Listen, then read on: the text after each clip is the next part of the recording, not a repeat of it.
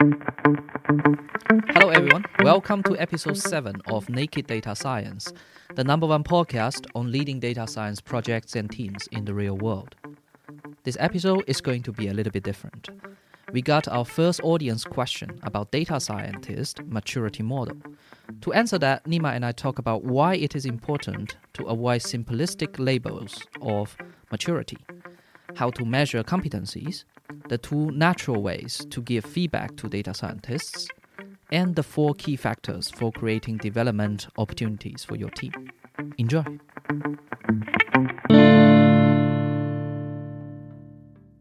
The question is Are you guys aware of any data science maturity model? And if so, can you talk about it? We kind of know about a few of them, but then we have a feeling that this is not what the original question was pointing to. So then we went back to the person who asked the question and asked for more clarification. It turns out this person really wants to know how we can use a data scientist maturity model so that we can give better performance feedback to individual data scientists and also set feasible and achievable learning outcomes or development paths for the data scientist. Some first thought? Uh, yeah, I have to admit I hadn't thought about data science maturity models a lot before. I know about the best practices that exist in software engineering, and I think they have their pros and cons. On one hand, they're useful to maybe make people aware of the set of uh, best practices uh, that exist out there that successful teams employ. Although, on the other hand, the order that they're introduced or the set of uh, best practices that are decided on sometimes give to ad hoc or maybe too generic solutions about uh, what defines the maturity of the team.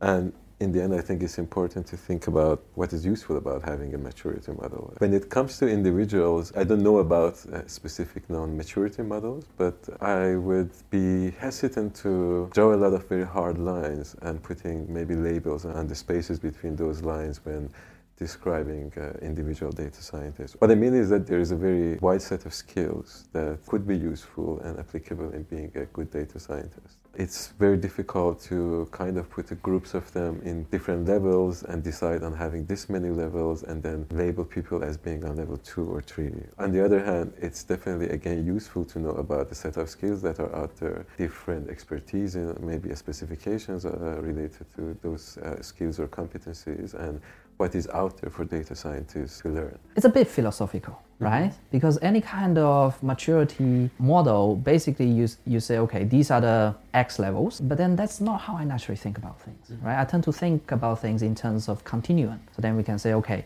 from a certain aspect, this is the low end of the the, the, the, spectrum and this is the high end of the spectrum and, and, where people stand. We have done the exercise in our team once to, to just look into the different dimensions of data scientist competency. One thing we noticed is that there is also not a sequence in terms of where a specific data scientist develop which aspects of competencies first. So then I would say any kind of data scientist maturity model that try to touch at least multiple aspects of a data scientist's competency or mm-hmm. skills, it's very hard to say, okay, yeah, you need to reach this level for mm-hmm. all the skills before you can progress to the next. I just don't think this is how it works in reality. Maybe in some way, any set of skills that you have give you a set of tools in your toolbox as, as a problem solver. There could be a lot of combination of these which allow people to be effective problem solvers, or there could be different range of problems that people might be able to solve. And it could be effective to uh, look at or measure maturity or effectiveness of data scientists in terms of the range of problems that they are capable of solving, in terms of the complexity of the problems that they're able to solve and the amount of impact that they are, they are capable to make. There are, of course, clear differences in, in complexity. Yeah? There could be tasks which are easy to solve with one person on a laptop, maybe after three days. And there are tasks which need to be carefully broken down into uh, related sub-problems that could require maybe 10 people uh, to work on uh, to work as sub-teams on those problems and then connecting the result of those uh, into one uh, whole solution of course, the people thinking about or leading or designing solutions for on, on, these different levels definitely require different levels of capability. That could be, for me, a useful way to to think about maturity and, and, and capability. I think there are at least two aspects of it. Because the more complex a problem, the more likely is it is novel. So something that at least in the organization you have not solved before. That means being able to deal with more uncertainty, both in terms of the problem space is much more ambiguous and uh, also the potential solution doesn't seem to be immediately obvious. Mm-hmm. And there's also another aspect which is kind of implicit but still worth mentioning is that the more complex a problem and the more potentially impactful it is, the more likely you need to kind of get different perspective. People from different disciplines, maybe not only from other data scientists or software engineering, but from sales, from marketing, from other part of the business. In order to solve those problems, you kind of need to be able to get people from all these different disciplines to effectively build on each other's idea towards a solution or even to start understanding the problems from different perspectives. I see at least these two perspectives. So linking to individual data scientists, well, we have seen in our own teams data scientists developing these competencies and gradually being able to solve more and more complex problems, etc. When you think about what we see there, what is a common pattern you see? What is a common theme behind people that start developing towards these higher maturity? It's really individual and personal in, in one way because it also depends on the starting point, at least at the point that they join our team. For instance, there are a lot of profiles that come from a more software engineering background. Uh, there are some profiles which are more into maybe statistics and haven't done a lot of programming beyond writing scripts in R all of these people like to develop uh, and work as data scientists. In that respect, I think what is a clear or a good indicator of uh, people maturing is their estimation of uncertainties, their estimation of complexities, their seeing the big picture of solving a problem. In the end, most of the time, it is measurable as well in the success or failure of the projects that they were leading or they were involved in, or the sub problems that they were responsible for. Another, I think, very good sign of uh, seeing development and maturity in data scientists is seeing how much they become on top of their work and their data, how skeptical are they about their work and, and, and their results, and how confident and comfortable they are in talking about the data and the insights and, and, and the models that they, that they possess.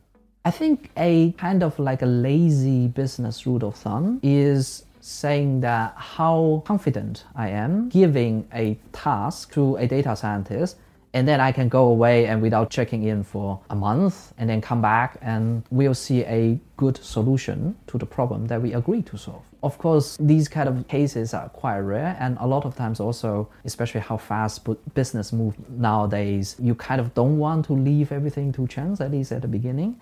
But then I would say a, a, a one month mark is a nice mental model or rule of thumb to check. In the end, you should be able to measure maturity from the outcome. Going back to the original question and the motivation behind it, I think we kind of cover the how to assess individual data scientists, right? We talk about the framework we use, the mental model we use. We also talk about the simple rule of thumb. How about using these to give better feedback to data scientists? Yeah. Well, I believe effective feedback is in the end feedback that helps them be better problem solvers it is really specific again from case to case. You need to start with some form of estimation you have about how good a problem solver they are and what range of problems they're solving. And given that, I think the feedback would be just based on the, the performance. And I also think that there are at least two channels of feedback. One channel of feedback is if you look at their work as black box or how they do it, then you say, okay, at the end, can they solve the problem or not, which is what we mentioned earlier. Now, there's a second channel, which I personally enjoy, but then I might be really biased. And this definitely applies to smaller teams where even you are, you are lead, you can still be reasonably close to the mm-hmm. actual problem that you are solving, which is if you just sit together with the team member and both of you try to solve a problem together, both in terms of a natural channel of you being able to assess how this person think about problem solving and also a good opportunity for you to give feedback because a lot of times when you sit down together with a data scientist trying to solve a real life problem you find a lot of natural opportunities to point to certain things that the data scientists could potentially do better in terms of problem solving. At least that is something that works out for me quite often. And I usually feel that I have a pretty good idea of how good a data scientist is at solving problem by sitting down with that person over a one hour session, try to solve some problem together. Especially if you have good trust between you and your team member and you're comfortable sitting together and looking at the uh, details of maybe even draft code or, or the first script somebody is writing. It is the most effective way in getting an understanding of how people are thinking, what level maybe they're, they're, they're approaching the problem, as well as, uh, as you mentioned, providing the feedback that is hopefully useful for them. I think you naturally see this more when the team lead or somebody working with a data scientist also come from a data science background. But then I would encourage that it doesn't matter what your background is, you shouldn't feel intimidated mm. at all to do this kind of stuff. Because if you are leading a team, you probably have pretty good context about the problem you're trying to solve in combination with some good problem solving thinking, already adds a lot of value to any kind of discussions uh, or brainstorming sessions together with the team, right? Just don't feel intimidated, even if you don't come from a data science background. Try this out. I think it's, uh, it's pretty good. It's a good exercise, maybe sometimes especially for people who are a bit farther from uh, technical data science work, to sit and talk closer about the problem with their data scientists. Finding that level of communication itself is, is a good practice but then it's always a good practice also for, uh, for you to talk about your work describe your work and explain uh, your thinking behind something even if it's just for your own benefit of thinking more clearly about things in doing this with your data scientist, a very good mental model is again black box thinking and maybe applying black box thinking on different levels as well. So, so if your data scientist has an original problem and can describe to you in an understandable way that I solve this by solving these three subproblems, you have three new black boxes to think about and, and look at, and maybe even just a connection between this. One of the most useful exercises, which uh, a lot of people often miss, is just looking at some specific results uh, out of a data science work together with your data scientist. If, if, you're producing data about different products, different items, sometimes just sit together, pull up a bunch of samples, and, and together take a look at them. If you see something is popping up at the top of a list you're making, you can look back into why it is there together and try to explain it. So I, there's a, there's a lot of room there for non-technical people and maybe a good exercise also for technical more technical people to think on this level together uh, with their data scientists. Yeah. I think there if you got it right is super powerful. One thing you might need to consider is in how you communicate that to the data scientist, how you set the expectation. So if, especially when you are the first time doing it, you really don't want to come across as, well, let's look at your work and, uh, you know, these are three cases. I found out that it doesn't work. That we definitely don't want. The best attitude there, I think, is we're a team of problem solvers looking at this thing together and it's the responsibility of all of us i mean if, if, i'm leading someone I'm, I'm responsible for their work and i honestly like to get better results together with them the last motivation behind the original question, being able to set feasible and achievable learning outcome forward slash development path for individual data scientists. How would that work given everything we just discussed? It's definitely a mix of what skills do they already possess and what levels of performance they have on, on those skills from technical skills to just interpersonal skills, communication, and, and, so on, everything that we, we talked about, as well as where they want to go themselves, uh, what kind of data scientists they, they want to become. Of course, if they don't have a really good idea, there are ways to guide people into what maybe you as a leader think uh, is a good place to be for a person, also judging based on their natural capabilities the next learning goal ideally should be something out of their comfort zone but achievable. It really depends on, the case. Maybe sometimes for somebody it's better to get better at something. They are an average Python programmer and they can, let's say, solve the same problem three hours or five hours faster if they get more hands on or if they, if they know their tools better or if, if they can program just better there are people who are excellent programmers, but maybe can improve in thinking more end to end about the meaning of the work they're doing and analyzing the result of uh, the work they're doing and getting interested in the context of the output they're generating, or maybe just even get better in basic statistical understanding, hypothesis testing, or statistical inference and estimation. It really depends, I think, uh, on the person. It's good to think about the set of skills that are out there and also a bit about maybe different levels of advancement, although it's again hard to necessarily draw a line to say this topic is more advanced than, than this uh, other topic, but it's a very individual case. I think a pattern I have seen work out quite well is some kind of mentorship. Data science is a very broad field. There are countless tools you can use, there are many different things you can look into. And a lot of times, when you link to the solving real life problem part, what each business and even each team in each business face is quite relatively specific things. And also, in order to make data science work effective, the context, the constraint you are working with usually are quite specific to each organization. So, when you consider this, if in your organization you can find a kind of like a more mature or more natural mentor, someone who has been there, who has solved a lot of problems in the business, if you can find someone like that to give feedback, to give mentorship, to look at problems together with the more junior data scientists, however you want to define it, I think that's a quite natural way of helping data scientists reach a higher maturity level. What do you think? I think if again the trust and the relationship is there and the, and the mentorship attitude is there, it, it could be the most uh, useful way to, to develop yourself. One aspect that can also be helpful here is if you as a lead try to make learning part of the job.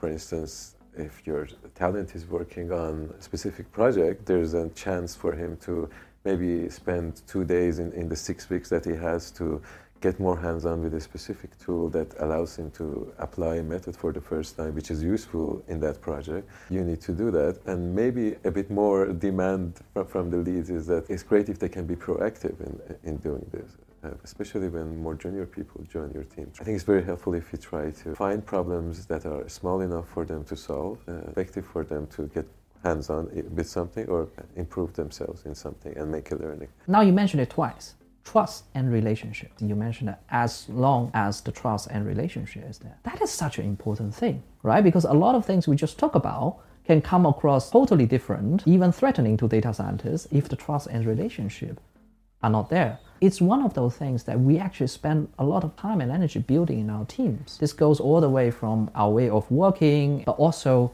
in terms of how we set expectations for our team members. What is your thought on that?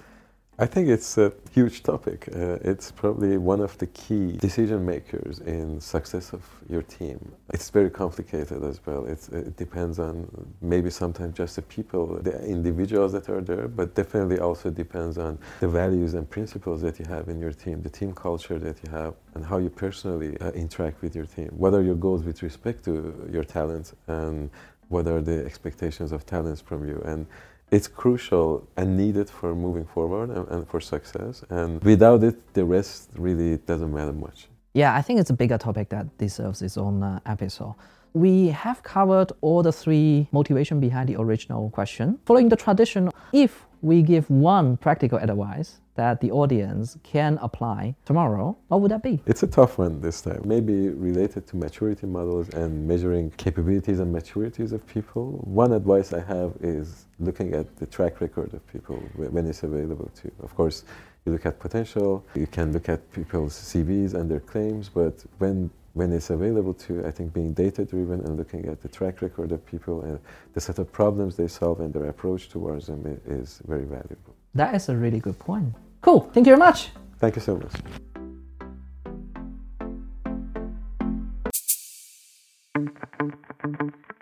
Just one last thing before you go. If you are not a data scientist yet but want to become one, you should really attend our webinar. We will demystify the transition into data science. We'll show you the most effective way to build your skills, and we'll advise you on the four possible options you can take to go from where you are to landing a data science job in as little as nine months. Find out more at nds.show forward slash webinar. That is nds.show forward slash webinar. All right, that's the end of this episode. Have a nice day.